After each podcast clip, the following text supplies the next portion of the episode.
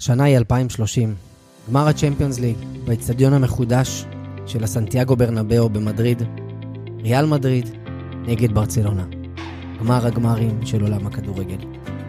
כל הצופים שנסו לחוות את המשחק באצטדיון, מגיע שאטל לאסוף אותם ממש מהדלת שלהם, לרכבים אוטונומיים.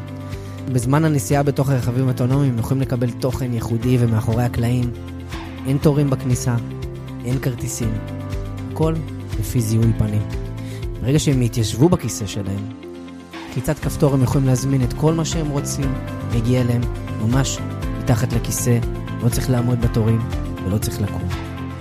כל הצופים שהחליטו להישאר בבית ולחוות את החוויה מתוך הבית ולא לנסוע למשחק, יכולים לבחור איזה חוויה הם רוצים לקבל.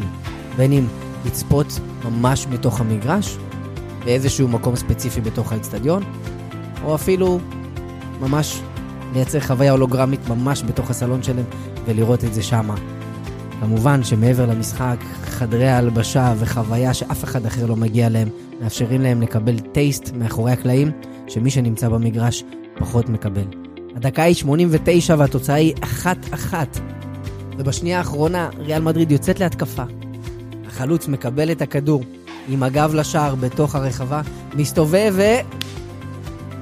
מופל בתוך הרחבה. הרובו שופט שורק לפנדל. וכמובן, השופט האנושי בתוך חדר הבקרה רוצה לוודא שהרובו שופט לא טעה, ואכן מאשר את הפנדל. חלוץ ריאל מדריד ניגש לבעוט.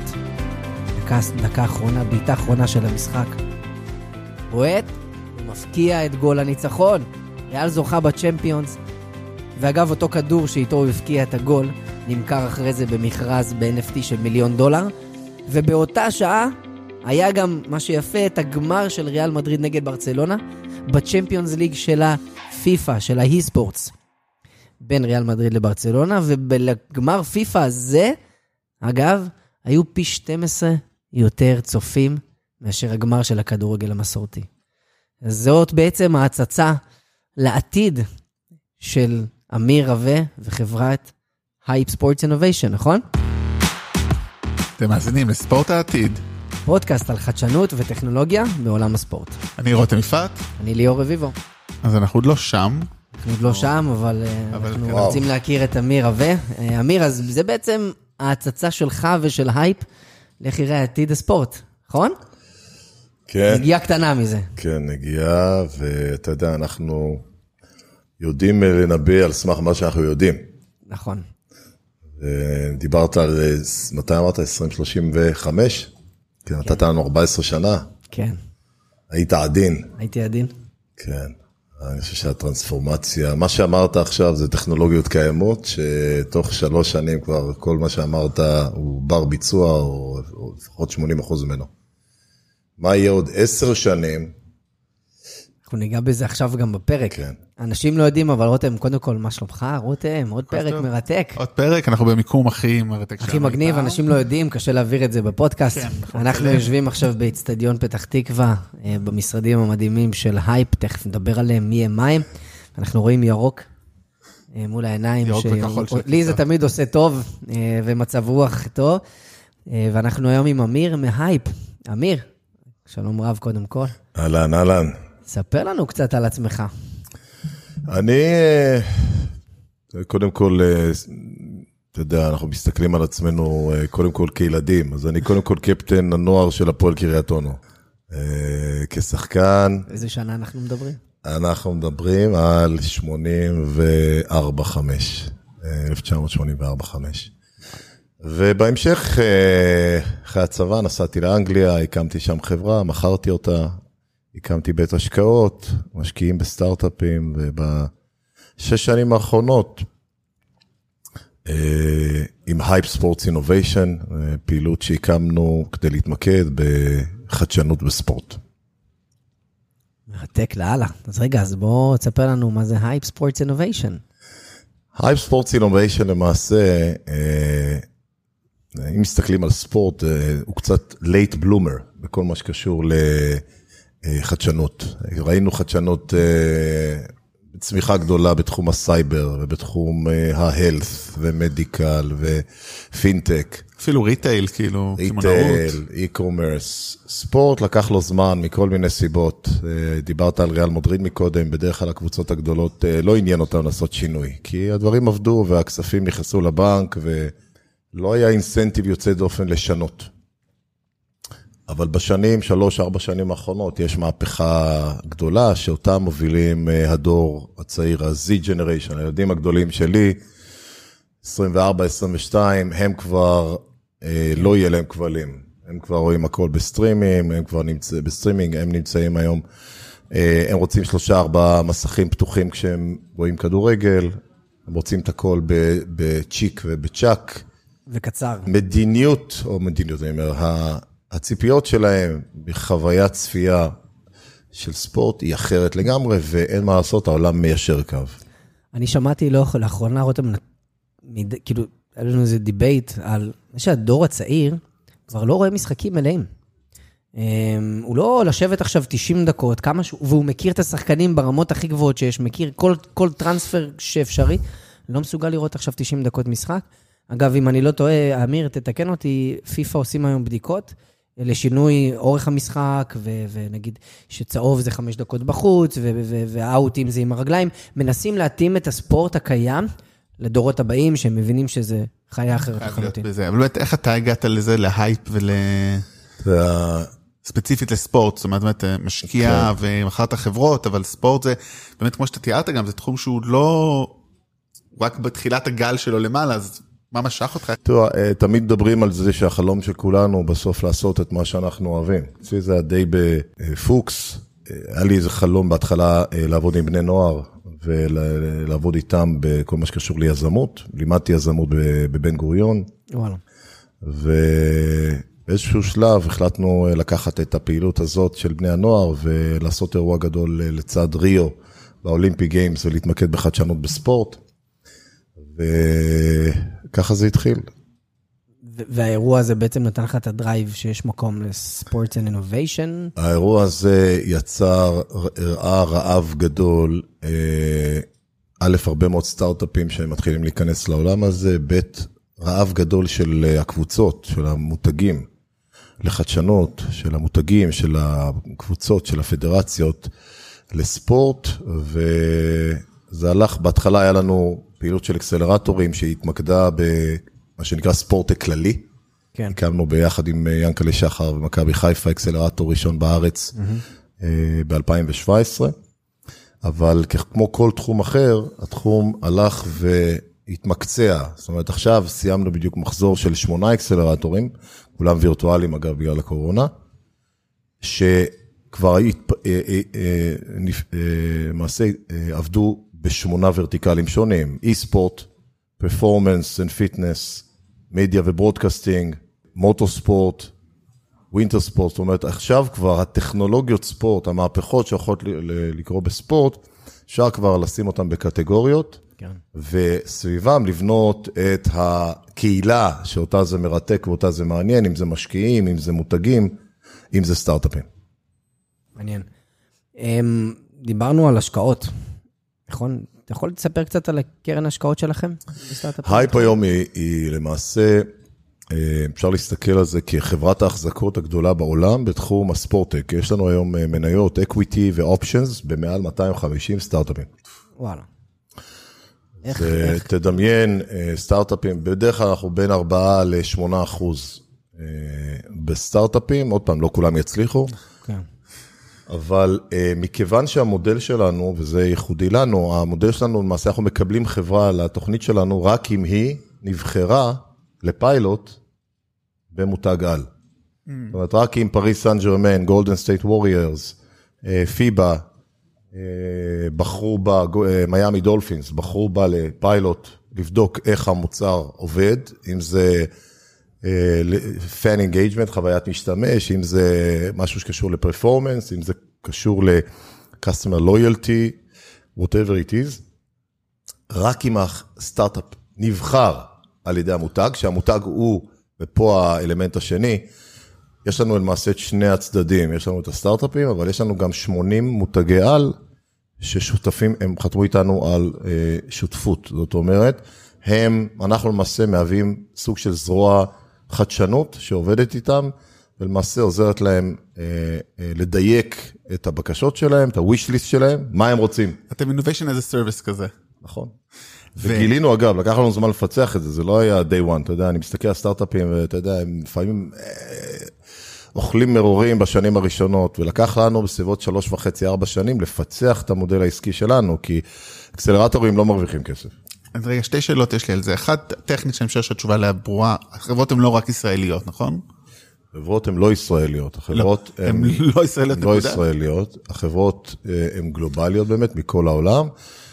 ארה"ב, באחוזים יש לנו בסביבות 40 אחוז ארה"ב, 40 אחוז אירופה, והשאר זה נקרא לזה המזרח, אה, אוסטרליה ומעט ישראל, יש נגיד, לא יודע מה, אולי 3 אחוז חברות ישראליות. מתוך 250 זה גם אה, כן. מספר יפה. והשאלה השנייה, באמת, הן מביאות כבר את ה brand הזה, או שאתם בעצם סוג של market place במובן מסוים גם בתהליך? זאת אומרת, אתם פוגשים חברה שעושה fan engagement, אתם אומרים, נפנה לאחד מה-80 פרטנרים האלה, ה global partners, המיאמי דולפינס, הגולדן סטייט ווריורס, פיבה, ומחברים ביניהם, ואז שם בעצם זה, זה סוג ההשקעה, זאת אומרת, אתם באמת מתווכים או... אז... אה, כי אמרת, נגעת, אני אשאל את זה אחרת, כי כן. אמרת, הם צריכים לבוא עם פרטנר, אבל אתם מעורבים בתהליך של החיבור. אנחנו, כן. זה, לא הם באים, לא, הם לא באים. הם, זוכים על ידי הפרטנר שאנחנו מפגישים ביניהם, אה, הפרטנר בוחר בסוף מתוך הרבה מאוד סטארט-אפים שמוצגים לו, הוא בוחר את הסטארט-אפ שאיתו יוצא לדרך ובוחן את, הזה. עכשיו, באמת, אה, כמו שאמרת, אה, האתגר הגדול פה מבחינתנו זה קודם כל לשבת עם המותגים, עם הקבוצות הגדולות, עם הפדרציות, עם האדידסים של העולם, ולהבין מה חשוב להם, איך הם מתכננים את העתיד שלהם, איך הם מתכננים חצי שנה, שנה. רובם, אין להם אסטרטגיית חדשנות.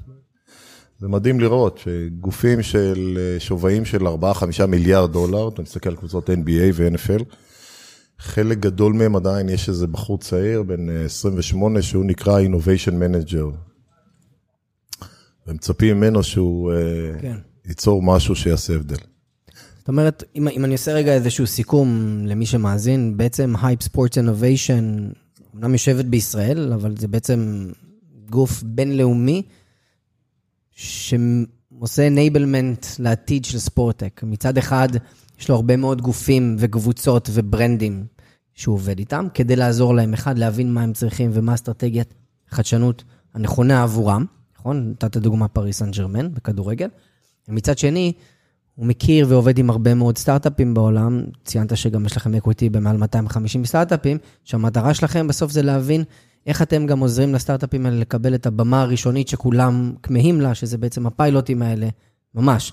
ואז אתם אומרים, אוקיי, אנחנו יודעים לעזור לגופים לבנות אסטרטגיית חדשנות, אבל אנחנו גם יודעים להגיד להם, אוקיי, עכשיו אתם רוצים לעשות, רוצים לשים דגש על איך מייצרים חוויה טובה יותר באיצטדיון, אז אוקיי, אז אנחנו מכירים עכשיו 30 סטארט-אפים רלוונטיים בתחום הזה, בואו נראה מה רלוונטי, ואם יהיה משהו שיתאים לכם ונייצר פיילוט, אותו סטארט-אפ נכנס לאקסלרטור ופתאום מקבל גם את התמיכה שלכם, נכון?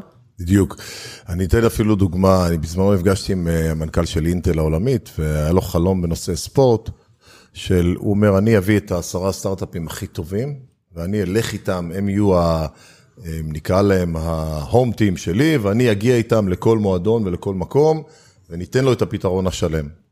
לנו יש היום באמת מעל 200 סטארט-אפים שהם פתרונות שאנחנו יודעים שיש עליהם ולידציה, זאת אומרת, זה פתרונות שיודעים לתת value יוצא דופן, ואיתם אנחנו מגיעים למותגים. עכשיו, אם אנחנו מסתכלים על המודל העסקי ועל בכלל, איך אפשר להשפיע על עולם הספורטק, אפרופו החזון שיצרת בהתחלה, ליאור, יש שלושה, אה, במשולש הזה יש שלושה שחקנים.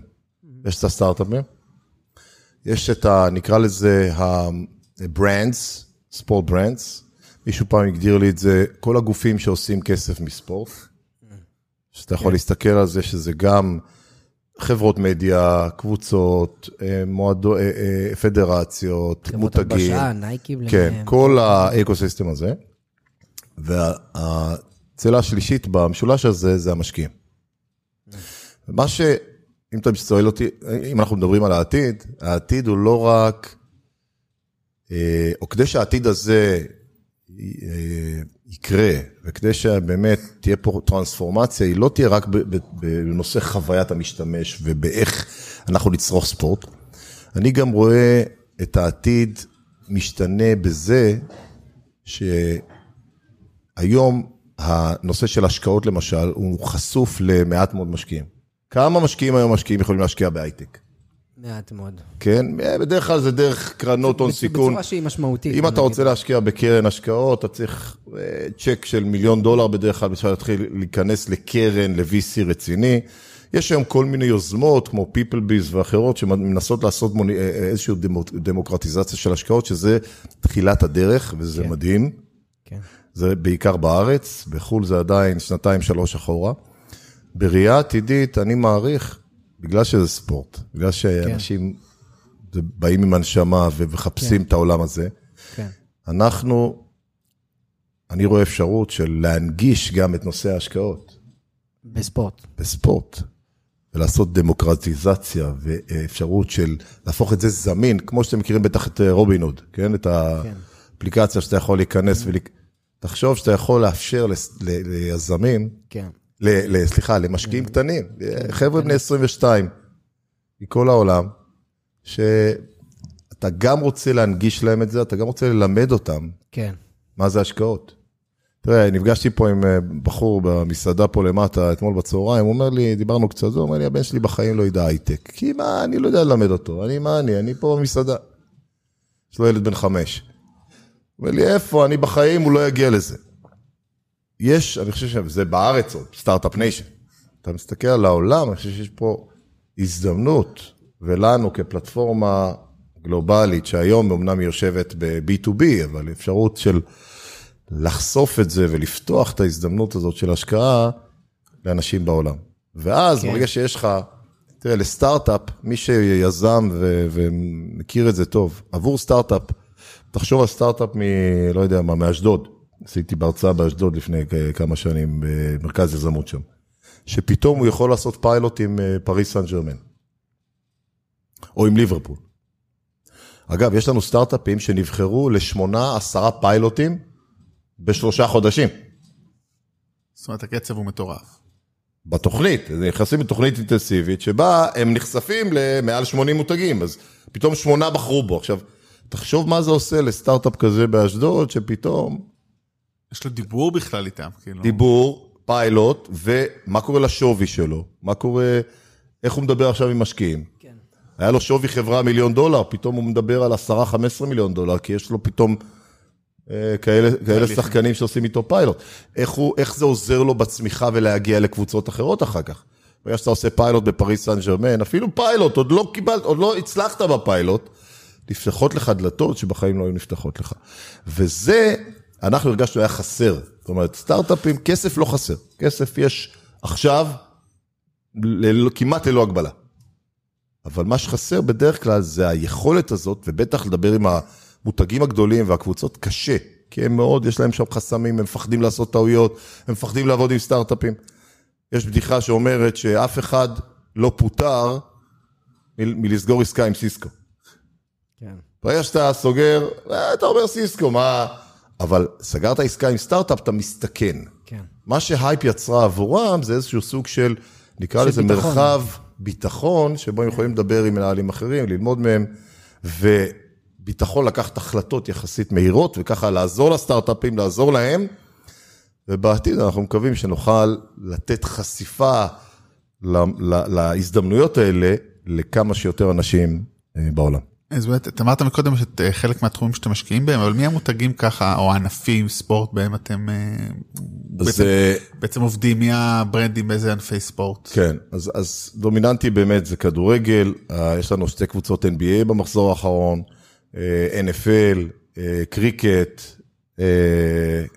הוקי, למעשה כמעט כל ספורט וכמעט בכל מדינה. זאת אומרת, יש אוסטרליה והודו. ו...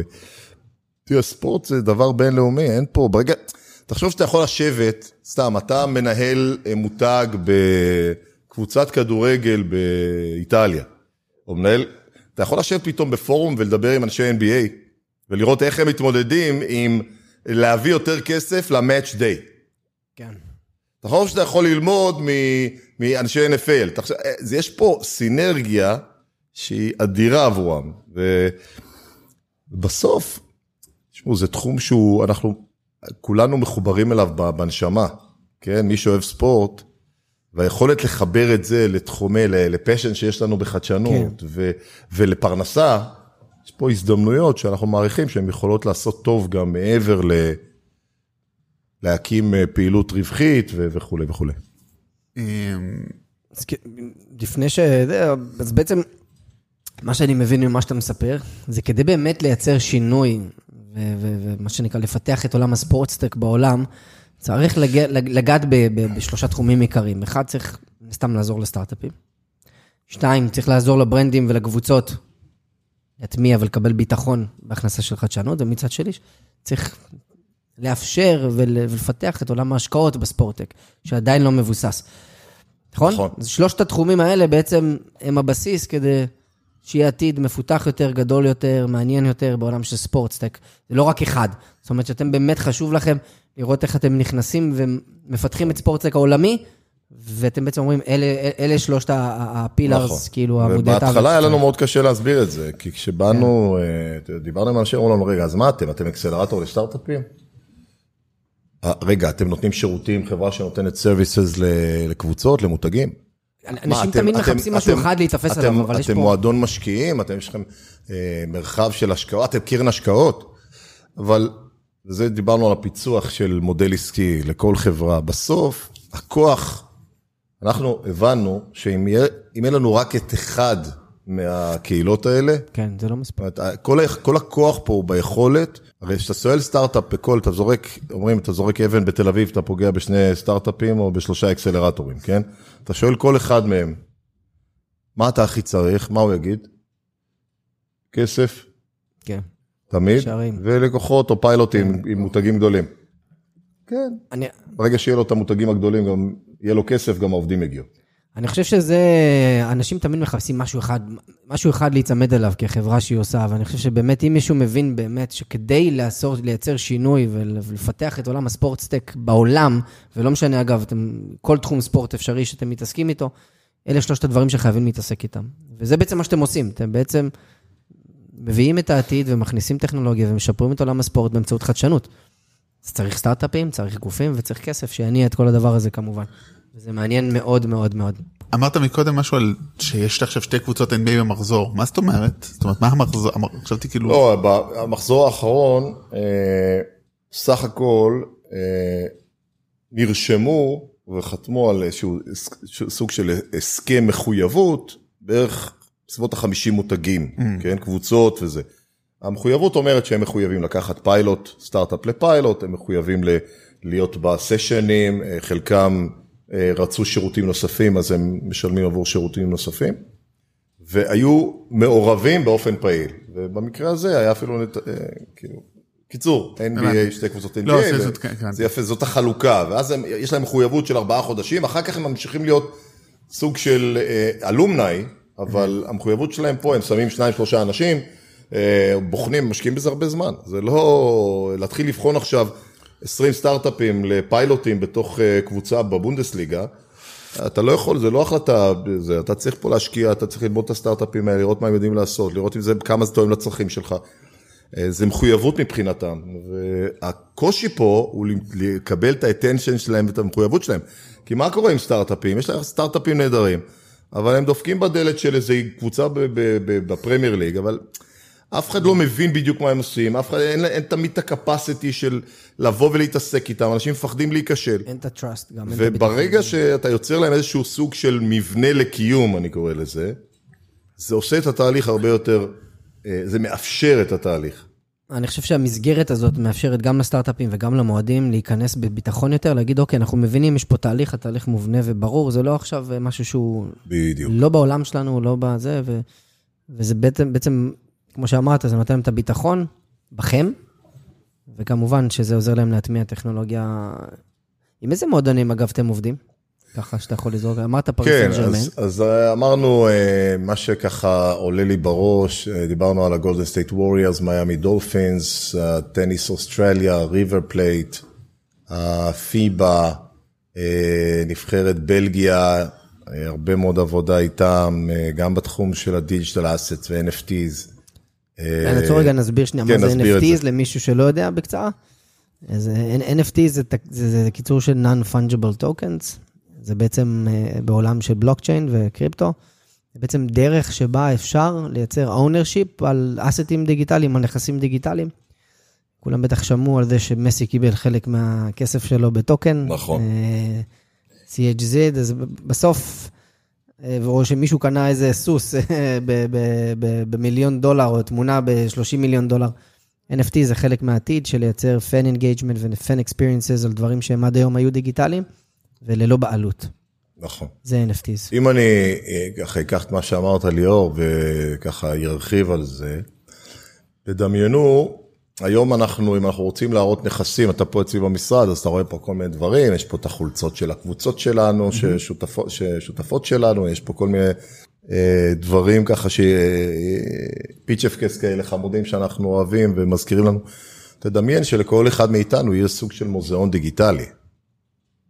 כן. של נכסים דיגיטליים, כן? וראינו, ה-NBA מוביל עם זה עכשיו עם מחזורים של מיליוני אה, אה, דולרים, מאות מיליוני דולרים במה שנקרא Top Shot, אה, שמדבר על מכירת זכויות הוידאו, אבל מעבר לזה יש המון המון מוצרים דיגיטליים. אה, אתן דוגמה למשל, אה, בוא נאמר, ניקח את זה דווקא לתחום הארט, כן, אני, אני מרחיב כי אני חושב שזה חשוב, NFT כן. הולך להיות אה, מרכיב מרכזי ב, בכל מה שאנחנו אגב, עושים. זה גם מאוד מאוד מתחבר לעולם של אי-ספורטס. נכון, וגם בכלל, בדיוק. צוקרברג הרי עובד עכשיו על, ה, על המודל, על הרשת החברתית החדשה, שהיא תהיה במטאוורס, מה שנקרא עולם וירטואלי מקביל. זאת אומרת, אנחנו עם משקפיים או בלי משקפיים, אנחנו ניכנס אה, לתוך עולם שבו אנחנו נעוף בפנים, תהיה חוויה כמו של, אה, חוויה וירטואלית, חוויה של וירטואל ריאליטי, חוויה שבו אני נמצא במרחב שהוא אחר לגמרי מהמרחב שלי, הוא משולב, מה שנקרא מיקס ריאליטי,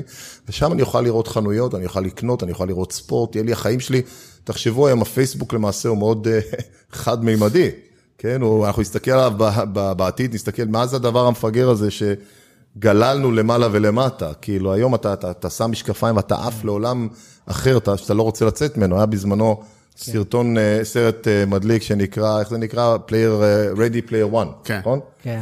שמכניס אותך לתוך העתיד ואיך יראה 2045, כאילו כשאנשים, העולם מוזנח למעשה, כי כולנו חיים בתוך חוויה הרבה יותר כיפית שהיא חוויה וירטואלית, אימרסית, כן. כן. עכשיו, ה-NFT למעשה מתחיל את הבנייה של נכסים דיגיטליים. אם אשתי למשל היום אוהבת לעשות אומנות דיגיטלית, לצייר דיגיטלית, והיא מציירת ציורים מדהימים. היא מסיימת את הציור, כל אחד יכול לעשות copy-paste ולהעתיק את הציור שלה. נכון.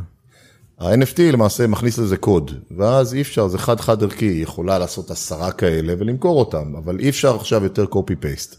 ותחשוב שכל זה פותח פעם עולם... היו חותמים על הציור כזה. כן, חותמים, וגם את זה אפשר לזייף. בדיוק.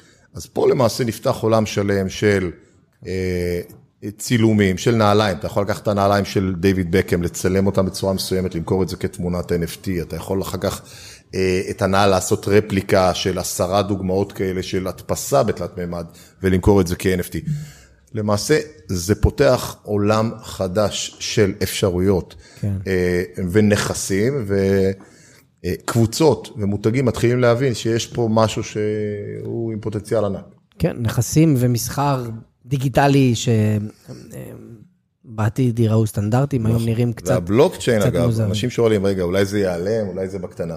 זה יושב על בלוקצ'יין, ובלוקצ'יין, מי שקצת חוקר את העולם הזה של בלוקצ'יין, בלוקצ'יין זה באמת הדבר הגדול הבא, כי זה מאפשר דברים שלא היו שלא היו אפשריים כן. קודם. כן. כמו טרנספרנסי, כמו אה, הנושא של אה, אה, אבטחה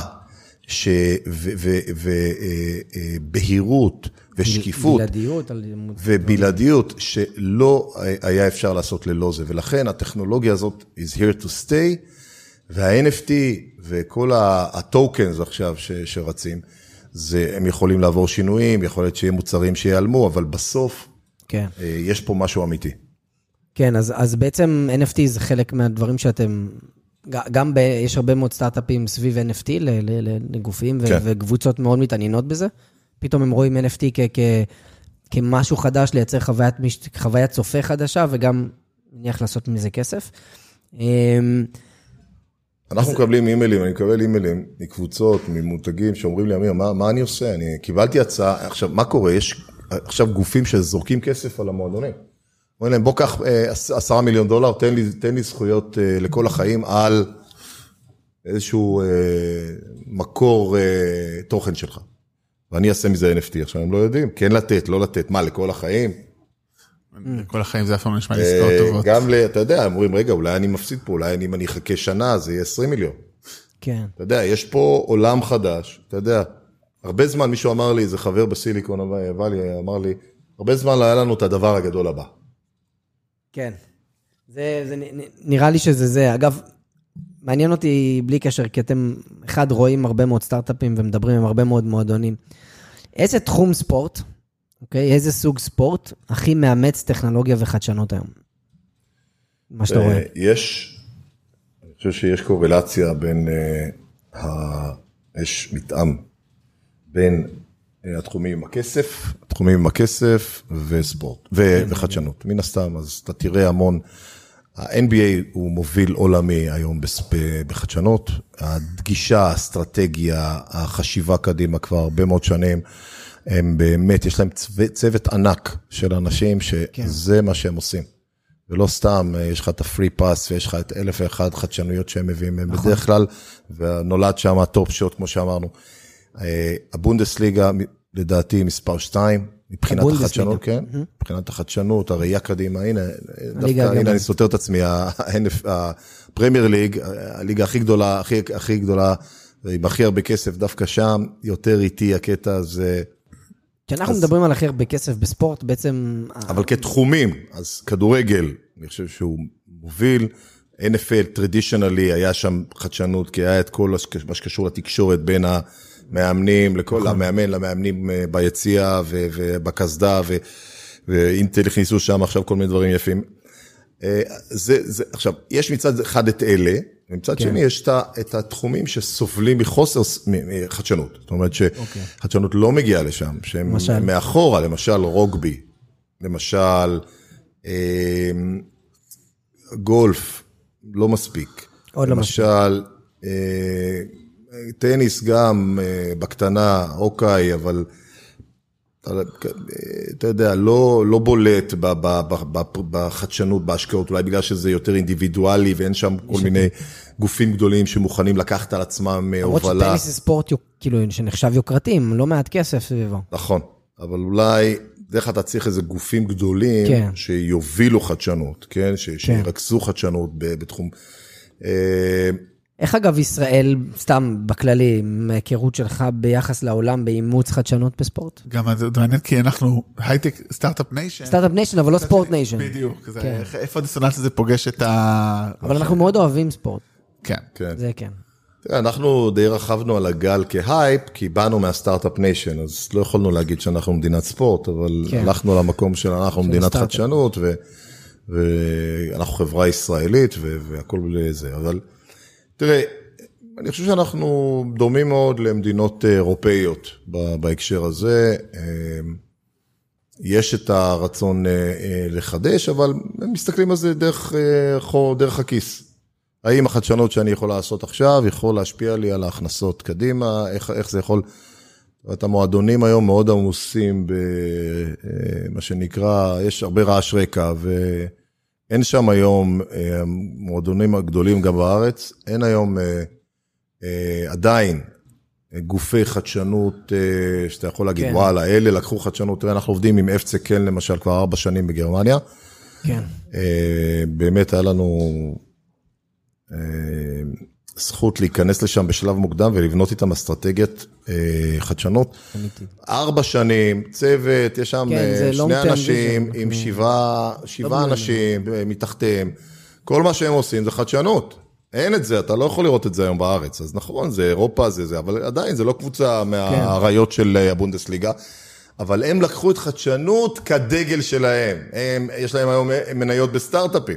כן. הם היום, היום ביירן מינכן מתקשרים אליהם לשאול אותם אה, מה לעשות עם אה, אה, סטארט-אפ כזה או אחר. כן, אומרת, כן.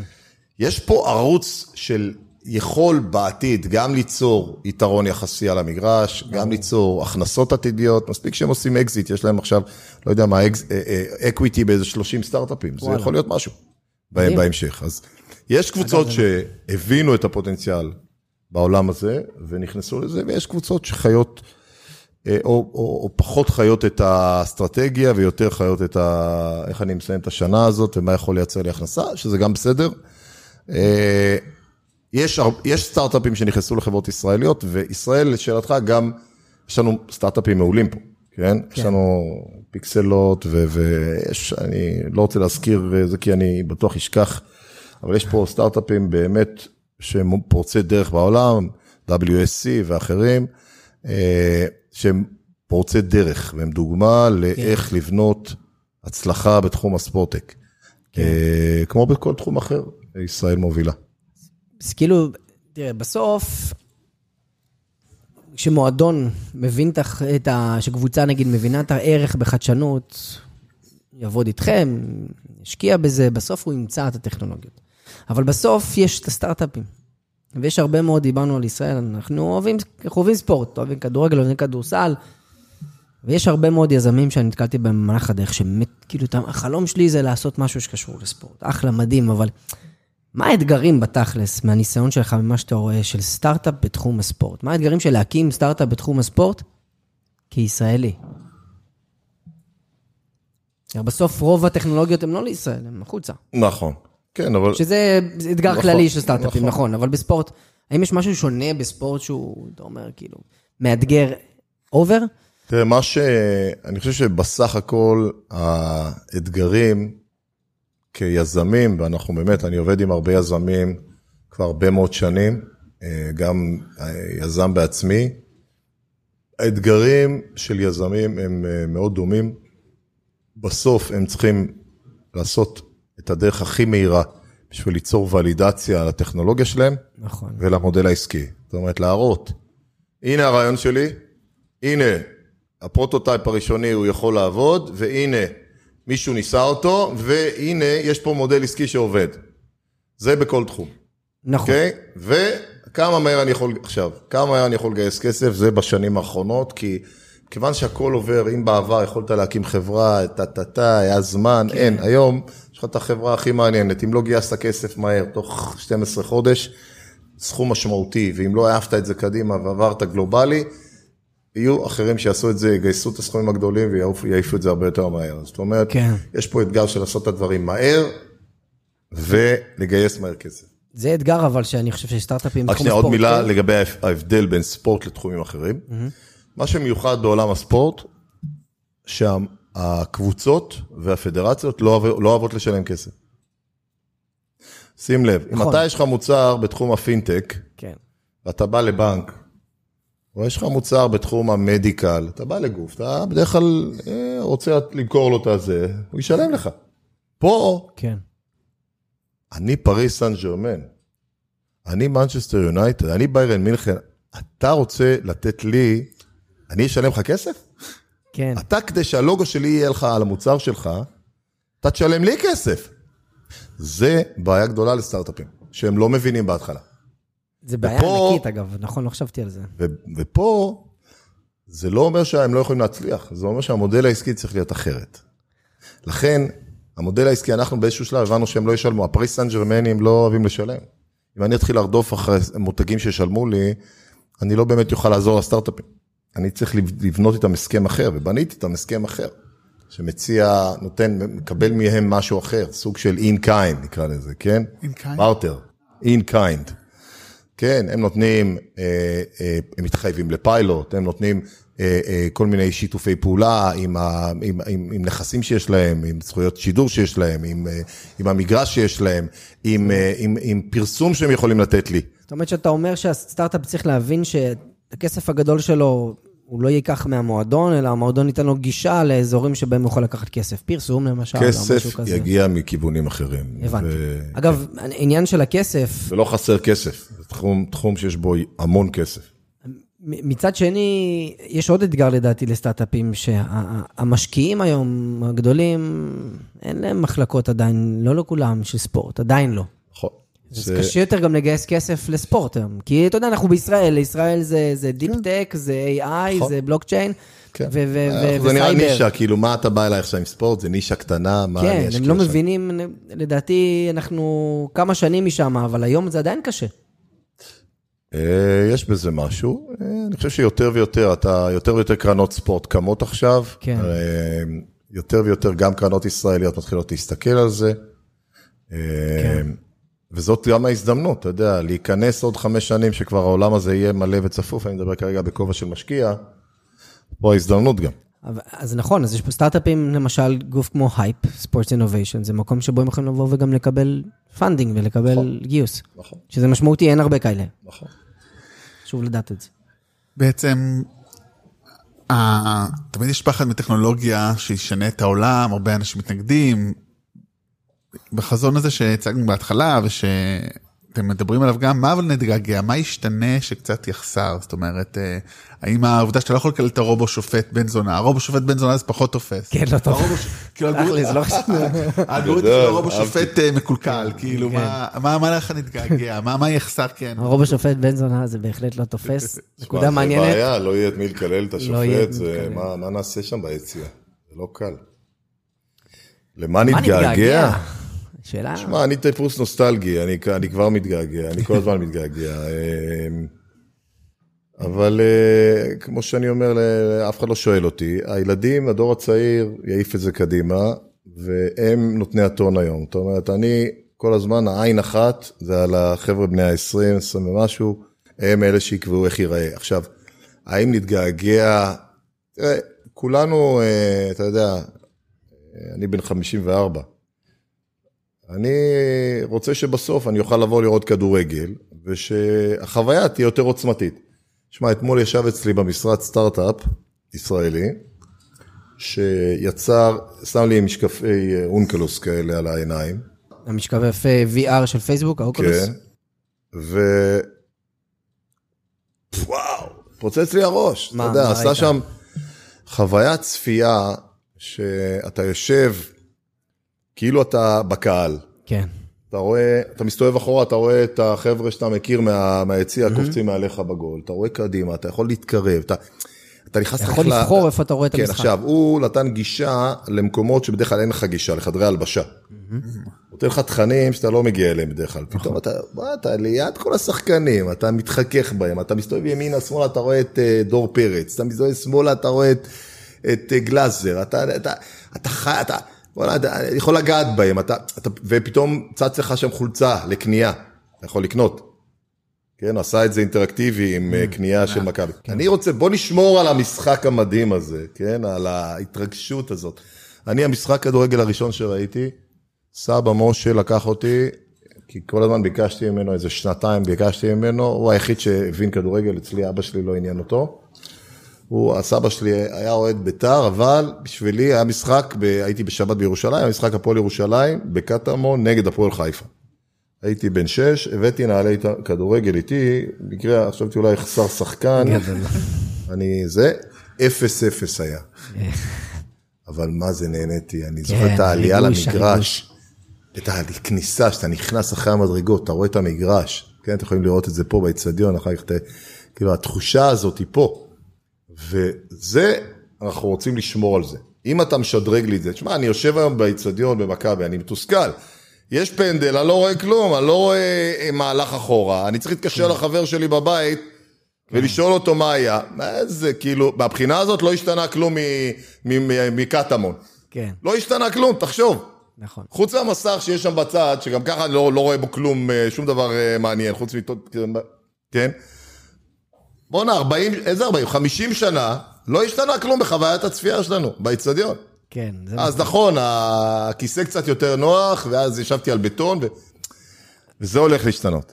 אגב, אני, רותם, אני לשאלתך, אני הכי, אני, אחד הדברים שאני הכי מתגעגע אליהם, אני חושב שיש שניים. אחד זה הטעויות.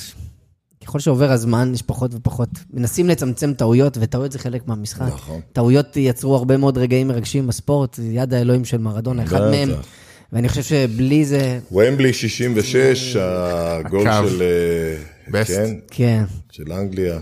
ולראות משחק שלם, שיושבת 60 90 דקות, הדרבי, גילי לראות לנדאו. משחק כמו שצריך. כן. אז אני, אבל א' דווקא אני חושב לפחות על הטעויות, אני חושב שיהיו טעויות אחרות, כי יהיה נגיד מה, על הרובו שופט, אה, כאילו אנחנו יהיה טעויות, טעויות אל תדאג, טעויות תמיד יש, זה כן. חלק מה... שום הייטק לא... אחרת איך נקלל את השופט בכל זאת. זה- וחב- אבל הצפייה אני חושב עדיין יש הבדל, זה מאוד מעניין, אתה יודע, רק שתבין, נחווה את את המשקפי VR האלה, כמה זה יהיה immersive, כמה באמת לשבת, כי גם אני זוכר את החוויה הראשונה שלי במגרש ספורט, זוכר את החוויה הראשונה שלי בדיוק כשנכנסתי לפה. אני לא זוכר מתי פעם אחרונה הייתי במשחק כדורגל לפני הרבה שנים, אבל הייתי במשחק NBA לפני כמה שנים, כאילו חוויה מדהימה. כן. כאילו, אפילו להיכנס לתוך האצטדיון, כאילו בישראל לא- זה לא דוגמה טובה, לצאת מהאצטדיון באנגליה, זה כאילו חוויה מטורפת, כי היא כל כך כן. מסודרת, אתה כאילו הולך. כל רגע כמה דקות מגיע הטיוב הבא, אתה יורד, הולך. היה בזה איזה חוויה כיפית. אה, אולי זה גם חלק מהחוויה שלי. מה, אני אה, אה, מסכים לגמרי, זה- אני נזכר, ב- הזמינו, ב-FCK, היה לנו, אחד הוזמנו למשחק, אחד המשחקי ליגה, וגם איזו קבוצה, אתה יודע, דרג שני, יש להם המנון, ואתה רואה 50 אלף איש, כל משחק בית, אגב, הם היו בליגה שנייה, אותו דבר היה מפוצץ. המנון, כל הילדים, אתה יודע, מלא ילדים, זה משפחתי, וכולם, היה לי צמרמורת מהחוויה. עכשיו, החוויה תישאר, אנחנו רוצים לשמור עליה, אבל בוא נשדרג אותה. כן. תחשוב שאני יכול לצרף לחוויה הזאת אה, את אבא שלי, מהבית, שהוא יושב לידי, והוא גם מרגיש כאילו יושב לידי. כן. אה? תחשוב שאתה יכול פשוט לשבת עם שלושת החברים הכי טובים שלך, ולראות איתם את המשחק, בלי לצאת מהבית, וכל אחד יושב איפה שהוא רוצה בעולם. ואפשר לקלל ולצחוקים וזה. אחד הסטארט-אפים שלנו, אגב, לא נתנו אף דוגמה לסטארט-אפים כמעט, אחד הסטארט-אפים שלנו אה, נותן, אה, עושה אה, מה שנקרא virtual room. הוא עשה לפריס סן ג'רמי עכשיו. אה, בעיקר עכשיו בתקופת הקורונה, הוא יצר להם חדר וירטואלי, תחשוב שיש לך VIP room, הרי אנחנו יושבים עכשיו במה כן. שהיה פעם VIP room, כן? תחשוב שה-VIP הוא וירטואלי, אז אתה, אתה מביא כמה חברים, יושבים ביחד לפני המשחק, מדברים, צחוקים, כולם ביחד רואים את הזה, אז המשחק מתחיל, אתם רואים אותו ביחד, כן. והסטטיסטיקה, במחצית נכנס נשיא המועדון, סגן נשיא המועדון אומר כמה מילים ל-VIP, הבירה ש- המקומית שנותנת חסות לפריס סן ג'רמן מפרסמת ברקע, כן. אתם קיבלתם חוויה מיוחדת, שחקן עבר, נכנס בסוף, אמר תודה רבה שבאתם, קיבלתם אחר כך מתנה ב-NFT אחר כך, לא יודע מה, צילום של כולם ביחד, כן. חוויה אחרת. אוקיי, עכשיו דבר קטן, אבל עכשיו, הם עשו 48 חדרים כאלה. הכנסה מטורפת, כי הבירה משלמת לפי, פרסומת, קליק. אתה מבין? אז, זה אינסופי כמה אז, חדרים. אז יש. פה, אתה יכול להכפיל את זה עכשיו, תחשוב, יש קבוצות בעולם שיש להם, שמע, בזמנו ישבתי עם, אה, עם אה, ליברפול, הוא אומר לי, יש לנו בדוק 700 מיליון אוהדים בעולם. וואו.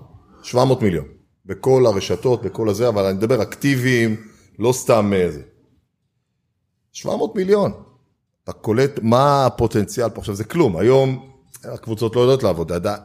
כל הנכס הזה, מה זה 700? זה, זה שייך לפייסבוק ול, ולטוויטר, ול, כאילו הם עדיין לא, אין, חלק מהקבוצות עדיין מנוהלות אפילו בלי CRM.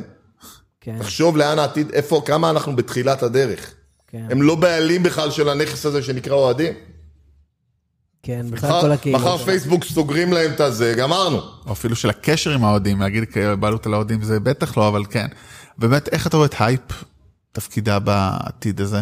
המאוד מגוון. תראה, אנחנו בדיוק עכשיו אה, בונים את התוכנית לשנה הבאה, לש- לשנתיים הקרובות. אה, אנחנו, אני חושב שיכולים באמת, כמו שאמרנו, אם אנחנו מדברים על שלושת הסטייק הולדרס העיקריים, שזה סטארט-אפים, מותגים אה, ומשקיעים, אני חושב שאנחנו רוצים לצאת החוצה ולאפשר לעוד אנשים לחוות את החוויה הזאת, עוד אנשים אה, לשדרג את החיים שלהם, ל, ל, אה, ל, אם, זה, אם זה להקים סטארט-אפים בתחום הספורט, אם זה להשקיע בסטארט-אפים, ללמוד את עולם ההשקעות, דרך ספורט. כי אתה יודע, מפקד חיל האוויר לשעבר סיפר שהבן שלו, הם היו בארצות הברית, והבן שלו לא ידע לקרוא. והמורה אמרה להם, הבן שלכם כבר אה, אין סיכוי. וואלה. גויאבה. והוא לקח את תחום הספורט, הבן אהב ספורט. ודרך ספורט הוא התחיל להראות לו את השמות של הקבוצות ואת הזה. הבן אדם, הילד תוך שנה למד, למד אה, לכתוב. מדהים. איזה יפה. עכשיו, איזה כיף. ספורט הוא דרך, הוא, הוא, הוא, הוא, שפה בינלאומית ספורט, אין כן, מה הוא, לעשות. הוא, יש לו קסם כן. ביכולת של ספורט לחבר בין אנשים. לחבר, תראה איך האנרגיה משתנה בחדר כשמתחילים לדבר על ספורט. ואנחנו מאמינים, החזון שלנו זה impact people's lives through the power of sports and innovation. To impact people's lives through the power of sports and innovation. ואם אתה חושב על, יש פה כל כך הרבה דברים שאפשר לעשות איתם, וואו.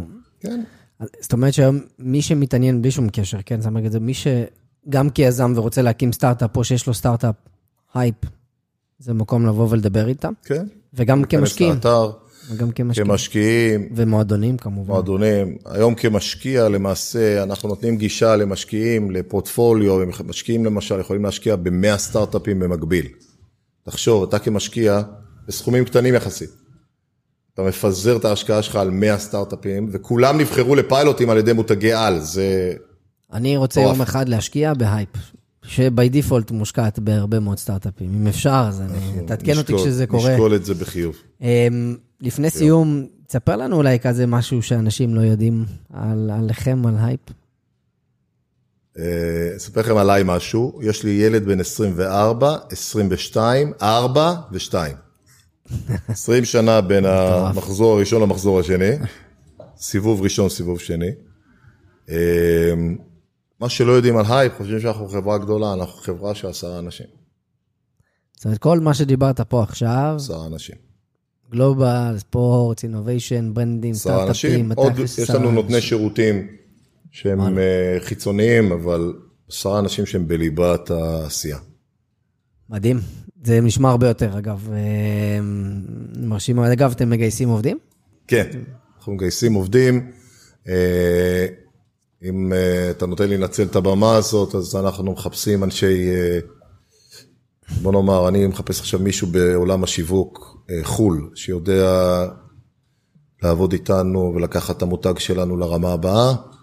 אנחנו מחפשים אנשים שמבינים בחדשנות בספורט, שיכולים לעבוד עם המותגי על שלנו, בשירות שאנחנו נותנים להם, לעבוד עם הסטארט-אפים, אה, אסטרטגיה, אה, אנשים שבאים מהעולם של business, אה, marketing וספורט, נוכל לדבר איתם, בהחלט נוכל לבנות איתם משהו. אתה מחפש את השחקנים... גם השקעות אגב, אנשים שהעולם של ההשקעות מעניין אותם. זאת אומרת שאתם מחפשים היום את השחקנים שאיתם תרוצו, יבואו איתכם להרכב המורחב לעתיד של הספורטק. כן. אה, אז קודם כל, אם אתם, אנחנו, יהיה לינק, יש לינק ל-Hype Sports Innovation וגם ללינקדאין שלך, אמיר, בתיאור של הפרק הזה. אני, היה לי סופר מרתק. אה, קיבלתי הצצה קצת לעתיד של עולם הספורט, וגם למי אתם, מה אתם עושים, והחשיבות של שלושת האזורים שדיברנו עליהם, מועדונים, סטארט-אפים והשקעות, כדרך להביא באמת ולייצר חדשנות ולהכניס את הספורטסטק למשהו שהוא יותר נרחב ממה שהוא היום, וזה בעצם כל מה שאנחנו עושים פה, רותם. זה ממש, זה בדיוק ה-overview הזה שהיה חסר לנו עד עכשיו, אז תודה רבה על השיתוף בדיוק הפרק הזה. שהיינו צריכים. בכיף, אני אולי אה, אסיים באיזשהו, אה, זוכר, אה, אחת הסדרות שמאוד אהבתי, אתם צעירים לזה קצת נראה לי, זה סיינפלד. לא יודע כמה אתה חושב שאני, אבל אני גדל בדיוק עכשיו, ויש איזה פרק, אז אתה בטח זוכר רותם, עם ג'ורג', שהוא לא מוצא עבודה. ברור. וג'רי אומר לו, מה אתה יודע לעשות? הוא אומר, מה אני יכול לעשות? אני אוהב ספורט. אומר לו, מה אתה יכול? אולי, ואז הוא מתחיל להמציא כל מיני תפקידים שהוא יהיה, ב, כן, כן, המנכ"ל של היאנקיז, ו... אני רק, אני רוצה להשאיר משהו ככה ב, למאזינים, זה האפשרות של לקחת תחום שאנחנו אוהבים. והרבה כן. מהאנשים שמקשיבים לכם, אני כן. מניח, אוהבים ספורט. מאוד אוהבים ספורט, כן. ובטח מאוד אוהבים חדשנות. יש את היכולת היום, השוק הזה הוא באמת בצמיחה מטורפת. כן, ל- לבחור, ויכול להיות שהם היום נמצאים באיזה חברה ולא טוב להם, והם עושים היום, לא יודע, כל מיני, אתה יודע, עבודות, ש... לראות מה הם יכולים לעשות במשהו שמרגש אותם, שמתחבר להם לנשמה, והם טובים בו. אתה יודע, תמיד אני אומר, העובד הכי טוב בארגון אצלי, זה תמיד עובד שהתחום הזה הוא משאת חייו, הוא, כן. הוא, הוא מוכן לשלם לי בשביל לעבוד פה, רק תן לו לעבוד בו, תן לו לעשות מה שהוא אוהב. כן. וברגע שאנחנו עובדים במשהו שאנחנו אוהבים ומאמינים בו, yeah. כן. הדברים האחרים מתחברים כמו, זה פשוט מדהים, כמו כפפה ליד. כל מי שאוהב חדשנות וספורט בעיקר, אני חושב שכדאי לכם אה, לדבר עם אמיר, לדעתי life changing uh, discussion. אנחנו נשים פרטים בכל ה... כן, אנחנו נשים פרטים. אז אחרי ההצצה הזאת לעולם העתיד, אה, אמיר רווה מ-Hype Sports Innovation, תודה, היה מרתק. ורותם, תודה. אנחנו ניפגש אה, בפרק הבא. בפרק הבא גם עם המאזינים. ויאללה, בגדים וניכנס למגרש, נשחק קצת כדורגל. תודה לשניכם. ושיהיה עתיד נעים. תודה, אמיר. לחיי עתיד הספורט, ונעשה דברים טובים. אמן. אמן, אמן, אמן. ביי, להתראות לכולם.